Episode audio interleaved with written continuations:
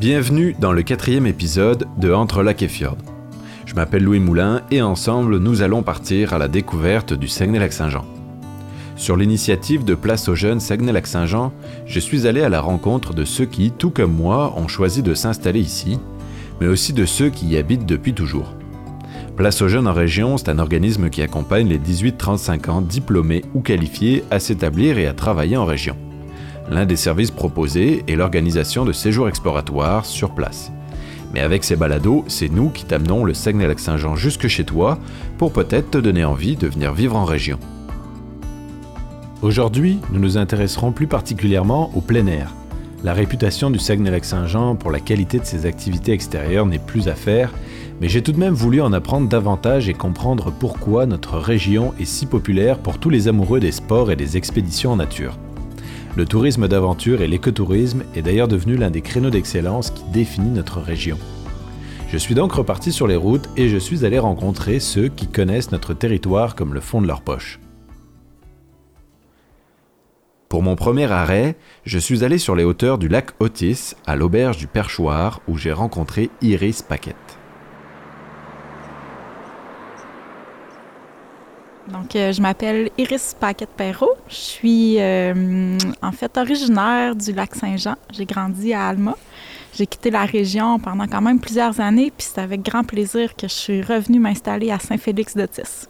Fait que c'est ici qu'on se trouve aujourd'hui, devant euh, le grand lac Otis, notre panorama qu'on a la chance de voir à tous les jours, autant de, l'auberge qui est notre entreprise que de notre maison c'est ça. Je suis copropriétaire euh, de l'auberge Le Perchoir.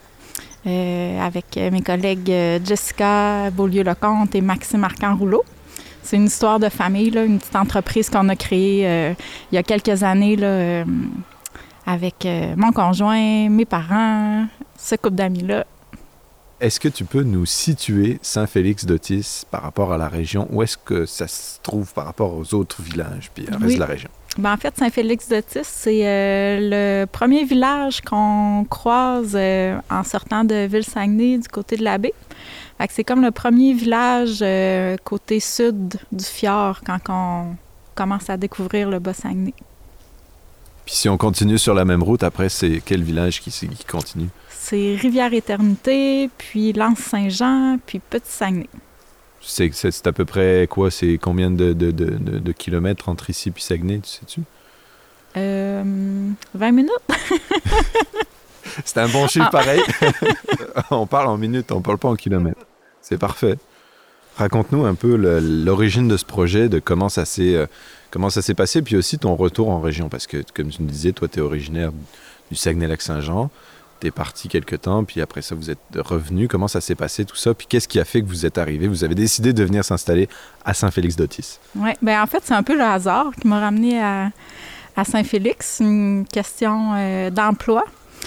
Euh, quand on est arrivé ici, là, finalement, on, on, on, est tombé en amour euh, avec l'endroit. Euh, vraiment. On a aimé le côté, euh, le côté euh, vierge, on dirait encore, là, de, la place, toutes les possibilités de développement qu'il y avait ici aussi. fait qu'on s'est installé dans le vieux chemin de Saint-Félix avec un superbe panorama devant nous. Puis en fait, on a eu envie euh, de mettre ça en valeur, de faire profiter euh, euh, aux gens, aux touristes, aux gens du coin de, de, ce petit joyau-là qu'on avait devant nous à tous les matins. Fait qu'on a d'abord créé un bistrot qui a fonctionné pendant près de cinq ans. Puis on est venu compléter notre, notre offre avec une auberge. on propose aussi des activités de plein air pour découvrir euh, plus Saint-Félix. Puis euh, des activités de ressourcement aussi là, avec euh, du yoga, des soins énergétiques. Fait que à l'heure d'aujourd'hui, là, c'est vraiment là-dessus qu'on, a focusé pour notre entreprise, là, le volet hébergement, les activités, les, les soins de ressourcement aussi. Fait qu'on se partage là, la tâche avec mes, deux, mes deux collègues. Là, tu parles des, des, activités de plein air, puis euh, qu'est-ce qu'on peut faire ici? Parce qu'il y en a des choses à faire. Oui. Oui, bien, justement, là, en hiver, le terrain de jeu se multiplie encore plus qu'en été parce qu'avec une bonne paire de skis hors piste ou de raquettes, ben là, le territoire à explorer, il est infini. Là. Puis, euh, ben, tu sais, ça fait une dizaine d'années que je vis ici maintenant, un peu plus. Puis, euh, je découvre encore à chaque année, là, je découvre euh, des nouveaux sentiers, euh, tu sais, de bouche à oreille, avec les gens qu'on apprend à connaître aussi. Tu sais, des fois, c'est souvent quand même des terrains, des terrains privés. Fait que quelqu'un qui connaît pas le coin, c'est pas nécessairement si évident de trouver tout ce qu'il y a à faire ici, mais à force de connaître les gens, de, découvrir les petits coins, il y a une panoplie de, sentiers à découvrir. C'est ça, en, mode exploration, euh, autant les lacs, les forêts, les bords de fjords, il y a vraiment beaucoup de sentiers différents. Euh, mon collègue Maxime, qui est plus un tripeux d'adrénaline, euh, vous amènerait ailleurs. Euh, lui, il fait du kitesurf sur le lac l'hiver. on descend en fat bike sur le fjord. C'est ça. Mm-hmm. C'est infini. Là. Il y a des montagnes, des montagnes à descendre mm-hmm. en planche à neige. ouais. Et comment ça se passe quand on veut, quand on décide comme ça de créer une, ben, un hébergement ou un nouveau service qui, qui, existe peu, quand on vient de l'extérieur aussi, est-ce que, que ça a été facile? Est-ce que vous avez eu euh, de l'aide quand même des gens de la région qui vous ont soutenu dans ce projet-là ou euh, peut-être au contraire non, je ne sais pas? Oui, ben, en fait, moi j'ai l'impression que... Euh, moi, je dirais ça. Le fait de venir de l'extérieur, on arrive dans un endroit avec un regard nouveau, ce qui aide peut-être à voir le potentiel, tu sais, parce qu'on dirait que les, les, gens qui ont toujours vécu ici, des fois, quand, quand ça fait trop longtemps qu'on est dans, dans, le même endroit, on ne voit plus euh, toute, la, beauté, tout le potentiel qui nous entoure. Fait que d'arriver de l'extérieur avec un œil nouveau, ça nous a certainement aidé à voir le potentiel de développement qu'il pouvait avoir euh, dans le coin ici. Euh, suite à ça, ben c'est sûr, c'est une question de, de, volonté. De, on a travaillé fort là, pour, pour arriver à la création de, cette entreprise-là, c'est certain. Les gens se sont montrés assez ouverts. Il a fallu, par contre, être patient. tranquillement, pas vite, on, on, se laisse apprivoiser, on apprivoise les gens du coin aussi. Puis, c'est comme ça à mon avis, qu'on réussit à créer des liens plus, euh, plus forts, plus solides euh, avec, euh, avec ceux qui habitent ici depuis longtemps. Là. Mm-hmm. Puis justement, j'ai cru comprendre que vous aviez quand même été ben, plutôt bien reçu, puis que les gens se sont beaucoup appropriés aussi l'espace, parce que là, au début, quand vous aviez un, un bistrot, ben là, ça répondait aussi beaucoup à une demande, puis à un besoin dans le village. Comment ça s'est... Qu'est-ce qui s'est créé justement comme, comme enthousiasme autour de ça? Bien, on a été vraiment surpris, en fait, de voir à quel point on avait... Euh, on, visait beaucoup les, la clientèle touristique au début avec euh, le bistrot. Puis finalement, bien, ça a été vraiment les gens du coin qui se sont appropriés l'endroit. Euh, du coin de Saint-Félix, là, mais plus, plus élargi que ça. Là, même, ça allait jusqu'à Chicoutimi, tout le Bas-Saguenay. les gens, c'est ça, de la région venaient profiter de, l'endroit beaucoup. Mm-hmm on se distinguait vraiment par euh, la terrasse avec, euh, avec la vue, puis l'endroit tranquille aussi dans lequel on se trouve. Fait que ça, je pense que c'était offert euh, à nulle part ailleurs. Ça, ça, nous a permis de se démarquer. Là. C'est la même chose avec, mm-hmm. avec l'auberge maintenant. puis ça nous a vraiment donné la chance de rencontrer plein de gens différents. C'est un des aspects que j'aime vraiment beaucoup là, de, la vie, de la vie en région.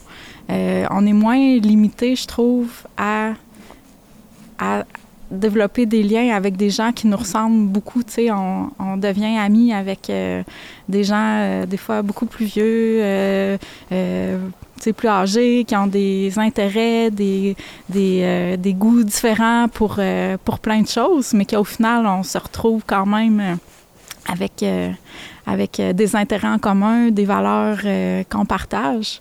Fait que ça fait des relations humaines euh, très, très riches puis diversifiées, je trouve, de, vivre ici. C'est sûr que c'est ça, le, fait d'avoir un, petit bistrot fréquenté par les gens du coin a facilité pour nous la création de ces relations-là, c'est sûr. Mais je pense que c'est quelque chose que la plupart des gens peuvent vivre en, dans, une vie de plus de village. Vous avez plein de, belles notes euh, à, l'accueil qui prouvent que vous êtes quand même populaire, puis que vous avez de des, beaux commentaires en arrière de, votre service. Puis euh, c'est quoi justement les, réactions des gens? Puis euh, j'imagine que là, avec la vue qu'il y a ici, ben, ça doit faire réagir aussi beaucoup. Donc oui, bien assurément, la vue puis le panorama, c'est le gros wow de tout le monde qui arrive ici. Mais au-delà de ça, j'ai l'impression que les gens qui arrivent ici, ce qu'ils apprécient, c'est qu'ils vivent une expérience, puis ils sont pas des clients parmi d'autres. On a vraiment un souci de créer un lien euh, avec, euh, avec tous les gens qui nous visitent. On, on s'intéresse à eux. Pour nous, c'est ce qu'on aime dans ce travail-là aussi. Sais c'est quand même drôle parce que des fois, on, voit les gens arriver, surtout les gens qui arrivent euh, l'hiver, en fin de journée, quand il commence à faire noir. Ça arrive vraiment souvent qu'on sent qu'ils se disent où c'est qu'on est, qu'est-ce qu'on a fait, où qu'on a loué. Puis, tu sais, ça finit toujours par se par, par rentrer dans l'ordre euh, après euh, mm-hmm. quelques, quelques minutes, là. Je veux dire, quand ils quand ils, découvrent la chambre, quand on a un contact avec eux, ils sont, ils sont rassurés. puis après ça, le lendemain matin, quand le soleil se lève, là, ils constatent que là, ils voient que le point de vue est magnifique, puis ils comprennent. Exactement. Ils se disent Ah, c'est pour ça qu'on c'est pour ça qu'on est ici.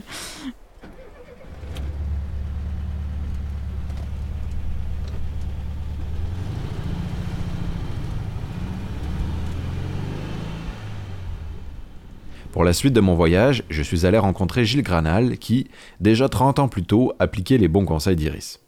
En 1994, il décide de quitter la France pour s'installer à Gérardville, tout au nord du lac Saint-Jean, pour y créer une base d'aventure là où il n'y en avait pas encore. Bon, ben, euh, salut euh, Gilles. Merci de nous accueillir à Aventurette. Fait que là, est-ce que, pour commencer, tu voudrais nous euh, rappeler un peu ton histoire de comment t'es arrivé à t'installer ici Parce que toi, tu es originaire de France. Et donc, comment, qu'est-ce qui t'a fait venir ici? Quand est-ce que tu es arrivé aussi ici? Parce que ça fait quelques années maintenant. Donc, en fait, euh, ben nous, on est installés, puis on est venu en famille. On est installés depuis 94 donc, euh, ici. Mais les premières fois on est venu, c'est en 87. Puis en fait, pour la majorité des personnes qui arrivent euh, ben, au lac Saint-Jean et à Gérardville en particulier, ben, c'est le, le, bout du monde. Là alors que nous, en fait, c'était le début de la civilisation quand on est arrivé pour la première fois. Parce qu'en fait, on est arrivé par la rivière Mistassini. On était venu faire une expédition de bah, d'un peu plus d'un mois en partant euh, du lac euh, Mistassini. on a remonté euh, plusieurs rivières pour descendre la rivière Mistassini. Puis après, quand on est arrivé ici, c'est là où on a vu les premières, les premières habitations. Donc du coup, quand tu viens de passer un mois en plein bois, ben, ça commençait à devenir trop, trop habité. Donc on s'est arrêté là et puis en fait c'était le fin de notre périple c'est comme ça qu'on est arrivé par Gérardville. La plupart des gens arrivent à Gérardville en venant de Québec, Montréal, donc ils montent au nord. Nous on est venus du nord pour descendre dans le sud à Gérardville. Puis on a rencontré des personnes avec qui on a sympathisé, puis on est revenu, pour faire une histoire courte, une deuxième expédition, puis une troisième, puis, puis à un moment donné, euh, comme on dit ici, on est tombé en amour avec la région, puis on a décidé de faire à temps plein ce qu'on faisait en temps partiel, c'est-à-dire euh, amener des, personnes, vivre un peu une aventure en forêt. Et c'était pour nous euh, difficile de trouver mieux. Que ce soit l'été ou l'hiver, on a trouvé un endroit où on pouvait euh, faire beaucoup de choses tout en étant, j'allais dire, facilement accessible. Parce qu'il y a beaucoup de beaux endroits au Québec, là, mais ça reste pour moi la région, malgré ce que peuvent penser certaines personnes avant de venir ici, ben, facilement accessible, que ce soit de Québec ou de Montréal, pour se retrouver un endroit où il y a ben, quand même de grands espaces. Qu'est-ce qui fait que vous êtes tombé aussi en amour avec la région d'ici? Parce qu'il doit bien y avoir des choses ici que vous avez peut-être pas retrouvées ailleurs. Vous avez fait beaucoup d'allers-retours. Tu sais, J'imagine que dans vos expéditions en kayak, tout ça, vous avez découvert aussi pas mal d'endroits. Tu sais, c'est quoi qui vous a dit, qui vous a fait dire faut qu'on s'installe ici, puis ici il y a des choses à faire découvrir aux gens? En fait, il y, a, deux aspects. Il y a les aspects des, activités, et donc je vais parler qu'on est quatre saisons. Euh, ici, ben, au nord du lac en particulier, on est ce qu'on appelle le pays des grandes rivières, là avec le parc qui vient d'être créé en plus. Ben, il y a en peu de distance, hein, si on regarde au niveau que des rivières, parce qu'on fait, moi j'ai fait pas mal de kayak et de canots, là, on se retrouve des rivières de niveau très différents, euh, facilement accessibles, qui va de très facile à, très difficile. Si on regarde le bas de la Mississippi, euh, donc il y a des classes internationales au niveau rafting. Si on regarde la Mistassini qui est très accessible au niveau des familles, et entre, les deux, ben, il, y a la, y a la nord-est, il y a la, y nord-ouest, il y a la Mistassini, il y a l'Ouassimiska, il y a la Souamouchouane qui est pas loin. dire un peu de distance, il y a beaucoup de rivières, et dans un environnement encore, euh, encore préservé, c'est dans la forêt. Euh, l'hiver, on a de la neige très tôt, on est quand même... Ben, euh, si on regarde sur la région, ben, les monts Valais sont relativement connus pour avoir beaucoup de neige, on a sensiblement le même enneigement qu'au Mont Valais. C'est-à-dire que pour nous qui faisons des activités hivernales, euh, chien traîneau et motoneige, ben, on peut commencer tôt, on peut commencer tard. et au niveau, donc, sans parler de faire des activités professionnelles au niveau du plein air, au niveau plaisir des activités, ben, c'est très facile. Donc finalement, il y a, du potentiel ici en termes d'activité plein air. Ah bah, c'est difficile, c'est difficile à battre. Et puis tu, actuellement, ben, on, on peut en parler une situation un peu particulière. Nous, jusqu'à l'année passée, on travaillait euh, principalement, pour ne pas dire exclusivement, avec les Européens qui venaient faire des séjours. Et donc on faisait découvrir la, région à des Européens. Donc depuis un an, c'est une situation un petit peu particulière. Les Européens ne viennent plus. Et en fait, si on parlait des canaux, on parlait de, par exemple la Missa Sibylle, que ce soit l'année passée ou, euh, même cette année, ben, on amène beaucoup de, ben, de Québécois venir euh, découvrir la, région. Et on retrouve les mêmes, pour les gens qui viennent de Québec, de Montréal ou autre, on retrouve les mêmes le même regard, c'est-à-dire des personnes qui, sont sur Montréal, qui, qui, redécouvrent ben, leur pays, et en particulier un pays qui reste un peu sauvage, parce que c'est vrai que pour beaucoup de personnes, quand on parle de Québec, Montréal, euh, là où il y a la majorité de la population, ici c'est loin, donc dire, il faut vraiment qu'ils s'apprennent quelque, quelque chose pour venir ici. Là. Et en fin de compte, quand ils, viennent ici, ils s'aperçoivent qu'en termes de, paysage, nous on a travaillé l'été passé avec des personnes qui avaient l'habitude de voyager, faire des voyages aventure à à l'étranger. Et puis donc, eux, ils ne pouvaient pas partir. Donc, ils sont venus faire, et beaucoup de personnes ont fait ça à grandeur du Québec, découvrir leur région. Et puis ici, ben, ils ont, dire quand je les amène sur Mississippi nord-ouest, les personnes euh, ont les mêmes, euh, dire le même regard, les mêmes, les mêmes réflexions que quand on a mené un Européen. pour les personnes qui ne connaissaient pas cette partie des régions, ils s'aperçoivent que ben, Québec, il y a beaucoup de, ben, beaucoup de beaux endroits. Là. Mm-hmm.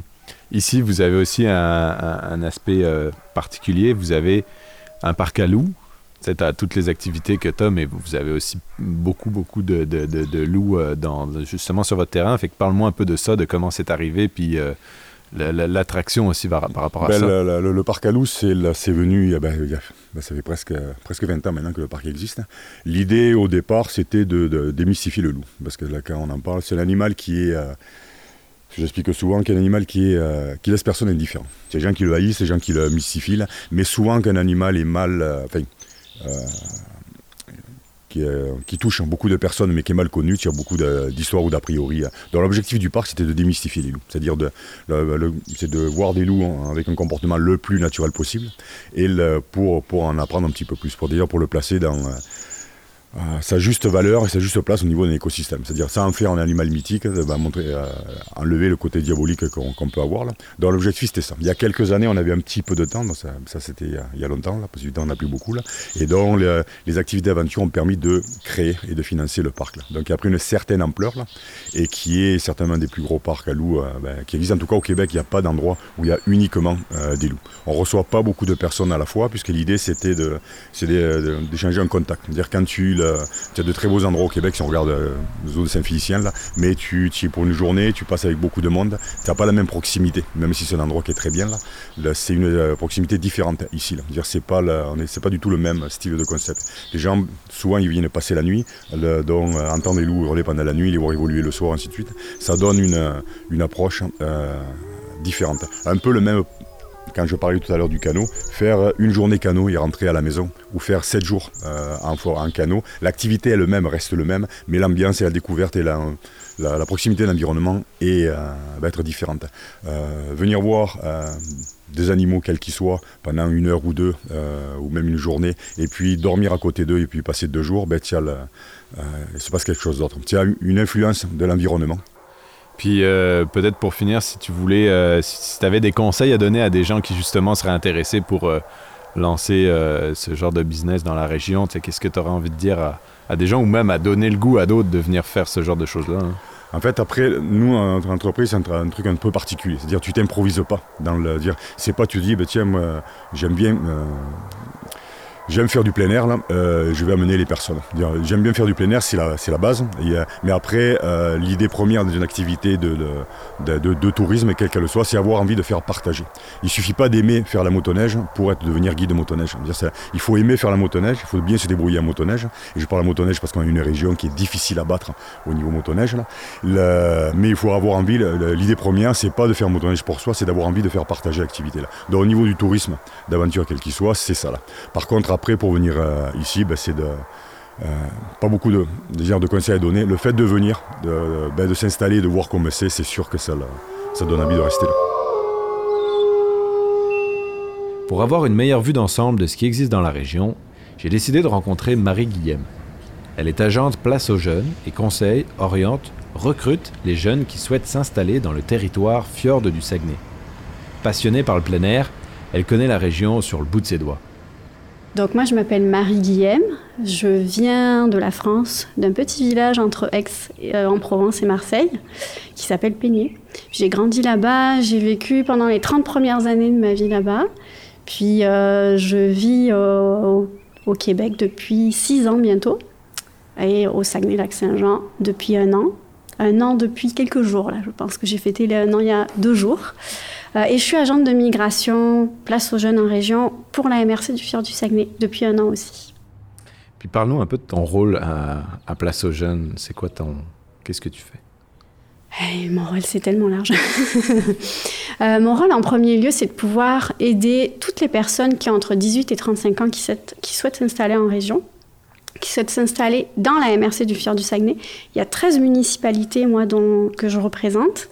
Euh, puis les aider, ça signifie pouvoir les aider à trouver un emploi, trouver un logement, répondre à tous leurs besoins s'ils ont une famille, euh, pouvoir euh, les aider à trouver une, place en garderie, mhm. la bonne école. Puis si c'est des passionnés de quelque chose, pouvoir aussi répondre à leurs questions sur bah, j'adore les champignons, je veux aller ramasser des champignons. Donc on va, on va regarder où est-ce qu'ils peuvent aller faire ça, s'il y a un club d'amateurs de, champignons, etc. Mhm. Donc c'est vraiment très large. Puis au-delà de ça, je travaille aussi avec la MRC pour pouvoir quand même promouvoir la région, développer son attractivité. Puis je recrute ces jeunes-là qui viennent euh, s'installer en région. Et une fois qu'ils sont là, une fois que je les ai aidés à s'installer, on travaille aussi maintenant sur la rétention. Donc en développant leur réseau social, puis en faisant en sorte qu'ils puissent se créer eux-mêmes des repères dans la région afin qu'ils se sentent chez soi. Mm-hmm. Donc, tu sais, aujourd'hui, on s'intéresse plus particulièrement au, plein air. Puis, tu sais, dans la région, on a un créneau d'excellence qui est le créneau d'excellence du tourisme d'aventure.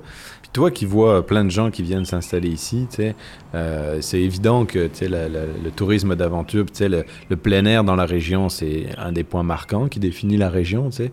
Et donc, euh, à quel point est-ce que dans tous ceux que tu vois qui viennent s'installer ici, ça fait partie des, des, des, des, points clés qui font qu'ils viennent ici C'est des, premiers, des premières raisons pour lesquelles ils viennent s'installer ici bah, ils sont, bah, moi, forcément, dans la MRC du Fjord du Saguenay, ils viennent chercher le plein air. Mhm. Ils ont tous leur carte d'accès pour aller dans les parcs nationaux. Ils viennent euh, parce qu'ils savent qu'ils euh, habitent, mettons, à Sainte-Rose du Nord. Ils vont chausser leur ski de fond, puis l'hiver, ils vont aller faire du ski de fond dans le fjord, ou ils vont aller faire du ski de fond au bord du lac qui est devant chez eux. Euh, oui, ils viennent vraiment chercher ça. Mhm. Ils viennent chercher l'accès à la nature et la qualité de vie qui est associée. Mhm. Puis ils viennent aussi parce que euh, on est quand même dans une région très dynamique. Euh, oui, ils pensent au plein air, mais les gens pensent aussi quand même que s'ils se rendent en ville ou même dans plein de petits villages sympas, tu as des beaux restaurants, tu as des belles places pour aller passer des bonnes soirées entre amis. Euh, tu as des beaux lieux pour y aller en famille. Puis, tu sais, tu as des zoos aussi qui sont quand même super beaux. Tu as des musées super intéressants. Il y a vraiment de quoi faire dans la région. Tu t'ennuies pas. Mhm. Puis, sur cet aspect-là, je trouve que c'est une région qui est vraiment autonome. Parce qu'on y trouve tout ce dont on a besoin. On n'a pas besoin d'aller ailleurs. Mhm. Quelles sont un peu les, les, opportunités de travail, mais plus par rapport au, ben, justement au domaine du tourisme aussi, là, puisque le créneau d'excellence, tourisme d'aventure, ben, le but c'est vraiment aussi de développer le tourisme de la région, c'est l'attractivité de la région par rapport au tourisme d'aventure. Puis j'ai l'impression que pour l'instant, ça marche bien parce que la, la, la, région est quand même connue pour ça. Les gens viennent s'installer pour ça puis s'intéressent à ça. Mais il y a aussi cet aspect-là du, du, travail. Ça, ça ouvre des possibilités. Si tu veux travailler dans un parc, si tu veux travailler euh, dans, dans, dans, un, dans une. si tu veux faire des descentes de kayak, euh, tu as du Est-ce qu'il y a du travail aussi là-dedans? Oui, euh, oui, oui, c'est sûr que le créneau d'excellence tourisme-aventure amène beaucoup de travail euh, pour les personnes qui ont envie de pouvoir utiliser leur potentiel dans, dans, ce domaine-là.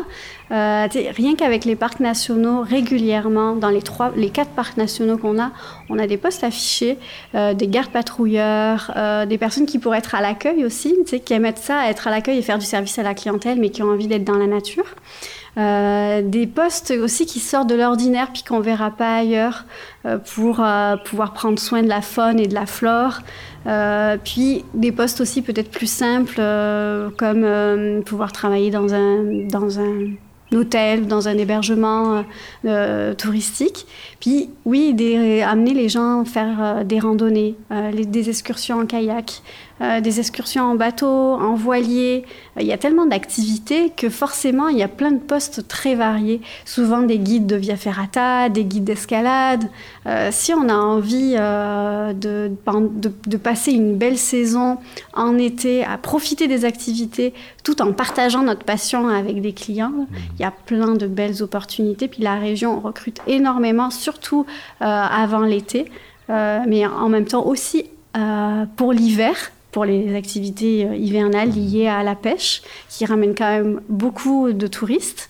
Donc euh, oui, si on a envie de travailler dans le tourisme, on peut trouver euh, notre bonheur en venant vivre au Saguenay-Lac-Saint-Jean, en mhm. profiter au quotidien grâce à son travail. J'imagine que ça doit être quand même super d'être dans un cadre comme le nôtre, tout en mhm. travaillant. Et, et, comme tu le disais, on découvre des, des, des, des, choses tout le temps. Puis pas plus tard qu'il y a une semaine de ça, je, prends mon auto pour me balader un peu, puis euh, en partant sur la route à Sainte-Rose-du-Nord, justement, je, suis passé devant le panneau du Cap Est. Mm-hmm. Et puis, euh, je, savais que ça existait, mais jamais je m'étais arrêté ici. Puis ça fait cinq ans que je suis là, je, suis allé au Cap Jaseux, je suis allé à Sainte-Rose, je suis allé à Saint-Fulgence, mais je m'étais jamais arrêté au, au Cap Est. Donc là, je me suis dit, ben, je prends le temps, je, je m'y arrête, puis j'ai pris une route, puis euh, je me suis enfoncé un petit peu dans le bois, puis au bout d'un moment, la route est devenue trop petite, j'ai laissé la voiture ici, j'ai continué à pied, puis j'ai continué jusqu'à me retrouver au bord du Saguenay, tu sais, puis avoir une vue sur toute euh, la, la, la grande baie de la baie. Puis euh, c'était un point de vue que j'avais jamais vu du fjord. Puis finalement, bah, le fjord que je connais maintenant, parce que non seulement avec le travail, mais parce que j'aime ça aussi, je, bouge beaucoup dans la région. Ben là, je me retrouvais devant quelque chose que j'avais jamais vu encore d'ici, puis ça m'a fasciné. Puis je, suis resté là pendant un bon moment à regarder le coucher du soleil. C'était magnifique, surtout qu'en plus de ça, le soleil se, se, couche dans le fjord, à certains endroits. Donc c'est tu peux pas c'est dur à battre hein, comme euh, comme point de vue. Donc tu sais même même si tu as l'habitude de voir le fjord ou que tu que ben, dès que tu découvres un nouveau sentier, ben, tu as un nouveau point de vue sur euh, sur cette région-là, tu as un nouvel angle puis euh, puis, puis même, en fonction de quand est-ce que tu passes dans la journée, tu vas le matin, il y a un peu de brouillard, tu vas le soir, il y a le coucher du soleil, je veux dire, ça, un paysage qui varie tout le temps et finalement qui est jamais le même aussi, donc on s'ennuie jamais là-dedans. Non, puis tu sais, tu as tout à fait raison, et on s'ennuie jamais aussi parce que selon les saisons, bah, les activités sont complètement variées. Du coup, tu as l'impression, ouais, au fil des saisons, de pas forcément habiter au même endroit. Mhm. C'est ça qui est beau. Même là où j'habite, là, il y a des lumières d'un rosé le soir au-dessus de la rivière Saguenay, là. C'est waouh! J'avais jamais vu ça ailleurs est-ce que toi, tu as envie de te projeter ici? Eh moi, je me bouge tellement. Alors moi, je me projette ici, c'est sûr et certain. Euh, je viens quand même d'acheter une maison. Euh, donc oui, j'ai envie de me projeter ici, ça c'est sûr. J'ai envie de continuer à profiter euh, de la qualité de vie que j'ai ici. j'ai envie de, réaliser. J'ai plein de projets en tête là pour ici. j'en ai plein. Je ne sais pas si j'aurai le temps de tout faire tellement j'en aurai. Mais après, euh, c'est vrai que je suis quelqu'un qui aime aussi découvrir d'autres endroits. Si je vis, euh, si je continue à vivre au Québec, ça sera au Saguenay-Lac-Saint-Jean que je resterai. Parce que je l'ai choisi de façon très pragmatique, parce que j'ai aussi ce côté-là, mais j'ai aussi choisi avec le cœur cette région. Et il y a plein de beaux endroits au Québec, sincèrement. Il y a plein d'endroits au Québec où j'aime m'asseoir puis contempler le paysage.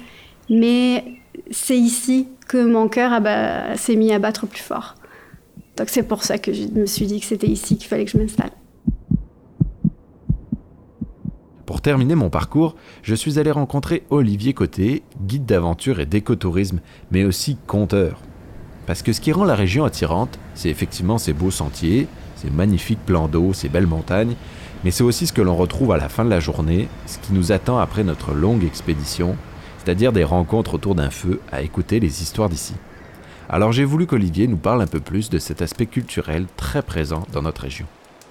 Mon c'est Olivier Côté. Ça, c'est mon nom euh, normal. Mais quand je compte des histoires, ben, euh, je prends le pseudonyme du, côté brodeur. Moi, je suis biologiste de formation.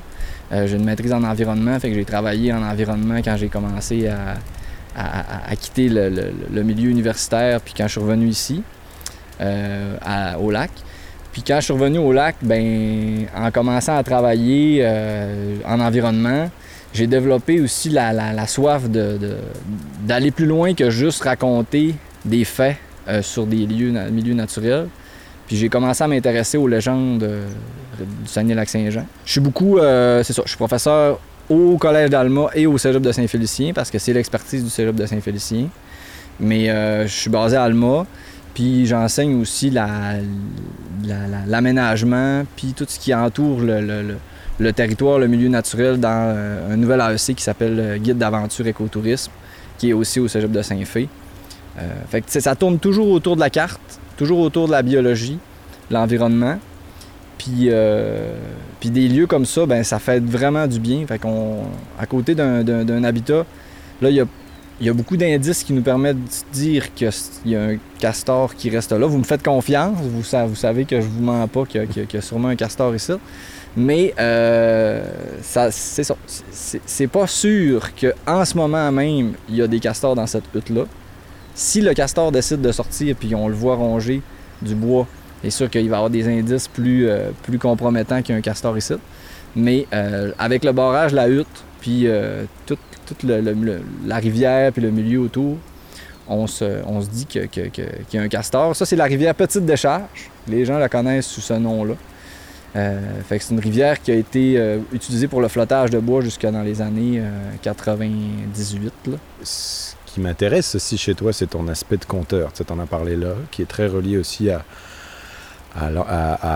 au lac Saint-Jean, puis aux légendes de, la région. Comment est-ce que tu es arrivé en contact avec, avec tout cet univers-là et qu'est-ce qui t'a donné envie de toi, à ton, à ton tour, en fait, aussi raconter ces histoires-là? Hmm. Euh, je dirais que euh, c'est ma rencontre avec Ken Villeneuve, le premier premier point de départ. Ken Villeneuve, c'est un conteur euh, de Sainte-Rose-du-Nord. parce que je prétendais être conteur à un, certain moment, à une certaine Saint-Jean-Baptiste. Puis en disant ça à Ken Villeneuve, là, Ken Villeneuve il a dit Ah ouais, t'es conteur! Fait que je vais te recontacter, puis on va faire un show ensemble, Olivier, ça va être malade. Puis là, il m'a calé, puis euh, on a fait un choix à Saint-Fulgence, puis euh, c'était pas mon... C'était mon premier, hein, fait que c'était pas mon meilleur. Mais euh, ça s'est amélioré avec le temps, puis ça s'est développé. Mais ce qui a, je pense que ce qui a scellé mon sort, là, c'est le festival à Taloucan. Fait que à Taloucan, c'est un festival de contes et légendes inou qui se passe à Mastoyache, mais qui se passe aussi au Saguenay-Lac-Saint-Jean. Puis Sonia Robertson, a comme cru que euh, j'avais du potentiel, fait que j'ai compté aussi dans ce festival-là. Puis on dirait que l'oralité, là, tu peux pas juste donner, faut que tu reçoives. Puis tu sais, il y a un côté réception là, dans, dans, l'oralité, c'est quand tu as, une bonne écoute, puis tu as un bon public qui t'écoute, puis tu des. Tu sens qu'il y a une bonne écoute, puis qu'il y a une aspiration qui est générée par l'écoute, ça nous nourrit. Puis c'est des choses invisibles. Puis c'est les mêmes bienfaits invisibles que quand on va dans un milieu naturel puis qu'on regarde un castor euh, gruger un bout de bois. Euh, pourquoi ça nous fait du bien, pourquoi ça nous détend, c'est difficile à dire. Mais euh, c'est des moments de partage, c'est des moments d'échange. Ça va au-delà des, mots. Puis tu sais, moi, c'est quelque chose qui m'a vraiment marqué quand je suis arrivé ici. Tu sais, ça fait quelques années maintenant que que je reste à, Chicoutimi, puis que je vis dans la région, que je découvre la région, que j'apprends à la connaître. Mais l'une des choses qui m'a quand même euh, marqué, c'est de découvrir justement toute cette, euh, cette culture autour du conte, puis toutes ces légendes qui existent, surtout au lac Saint-Jean. J'ai l'impression que c'est vraiment aussi autour du lac Saint-Jean que ces, ces légendes-là existent. Ce que je trouve hallucinant, c'est qu'il y a quand même aussi un gros mélange au niveau de de, de- des légendes à la fois autochtones, mais aussi des légendes allochtones, et puis de toute cette, ce- ce- ce- cette, mixité qui se crée. Fait que c'est quoi l'importance de tout ça pour toi et, l'importance de, partager tout ça et de garder toute cette culture-là vivante? Ben moi, c'est sûr que j'ai un parti pris dans cette histoire-là parce que je, suis un, propageur de, la tradition orale. Mais euh, moi, je pense qu'on est dans un endroit spécial parce que le Saguenay-Lac-Saint-Jean a été ouvert plus tard à la colonisation. Fait qu'il il a resté plus d'autochtonie. Le mode de vie euh, nomade euh, des, des, Inuits du Piéquagami est resté peut-être plus préservé plus longtemps. L'autre réponse que j'aurais, c'est que les Anglais, les Français et les Inuits ont, ont- ont- sont venus au lac puis ont créé un genre de trépied culturel. Puis moi, je, le- visualise vraiment comme un trépied à trois pattes. Ces, trois cultures-là sont venues s'appuyer ensemble puis ont créé l'espace pour l'oralité. Fait que l'oralité est pas, pas juste Inuit, pas juste française, pas juste anglaise. C'est tout le monde entier. En fait, le monde entier a toujours venu euh, se conter des histoires à, à plus précisément. Fait que c'est un lieu d'échange. Euh, Puis au poste de traite, le poste de traite de Metabetchouan était connu comme étant un lieu où toutes les nations du monde, euh, de l'Amérique en tout cas, se réunissaient. Fait qu'il y avait des dents de. Ils ont trouvé une dent de, de requin qui vient du golfe du Mexique. euh, tu sais, dans ce, dans je pense à Dolbo. C'est. Je pense que la culture ici a toujours été nourrie par cette, euh, cette arrivée-là de, gens de partout, puis ces échanges-là. C'est sûr que la langue puis la culture inou est super importante pour préserver des traditions orales plus, plus, plus anciennes qui, qui, qui- qui nous ramènent vers la nature. Tu sais, ce- cette façon-là d'enseigner par la- par le- par l'histoire, par, le, par le, le storytelling, on le voit réapparaître. Tu sais, On a, notre- on a une soif de, de- d'histoire contée, puis euh, ça revient. Fait qu'on est en train de, de- redécouvrir ça. Puis c'est tant mieux parce que je pense qu'il y a, il y a- il y a besoin qu'on continue de, raconter ces histoires-là pour qu'ils soient vivantes, là, pour pas Mhm. que ça soit juste. euh, il y a des légendes qui meurent à tous les jours aujourd'hui, puis euh, si on veut pas perdre toutes les légendes, ben, il faut absolument ré- recréer des lieux d'échange, euh, des, lieux de transmission orale, sinon, euh, c'est ça, on va, on, va, on va compter des histoires d'ailleurs. Puis là, cette, toutes ces légendes-là, elles se basent sur quoi? Parce que là, tu m'as parlé du, du castor géant? Est-ce que c'est plus des, des légendes un peu comme le monstre du Loch Ness ou ben non? Est-ce que c'est euh, vraiment aussi des, histoires finalement qui prennent, euh, qui prennent ancrage sur des, gens qui ont existé? euh, ou est-ce que c'est des fois des créatures? C'est, quoi l'univers de toutes ces légendes-là? Je pense que chaque, conteur a son univers propre. Moi, le castor géant, j'en parle comme si c'était la légende la plus importante du monde.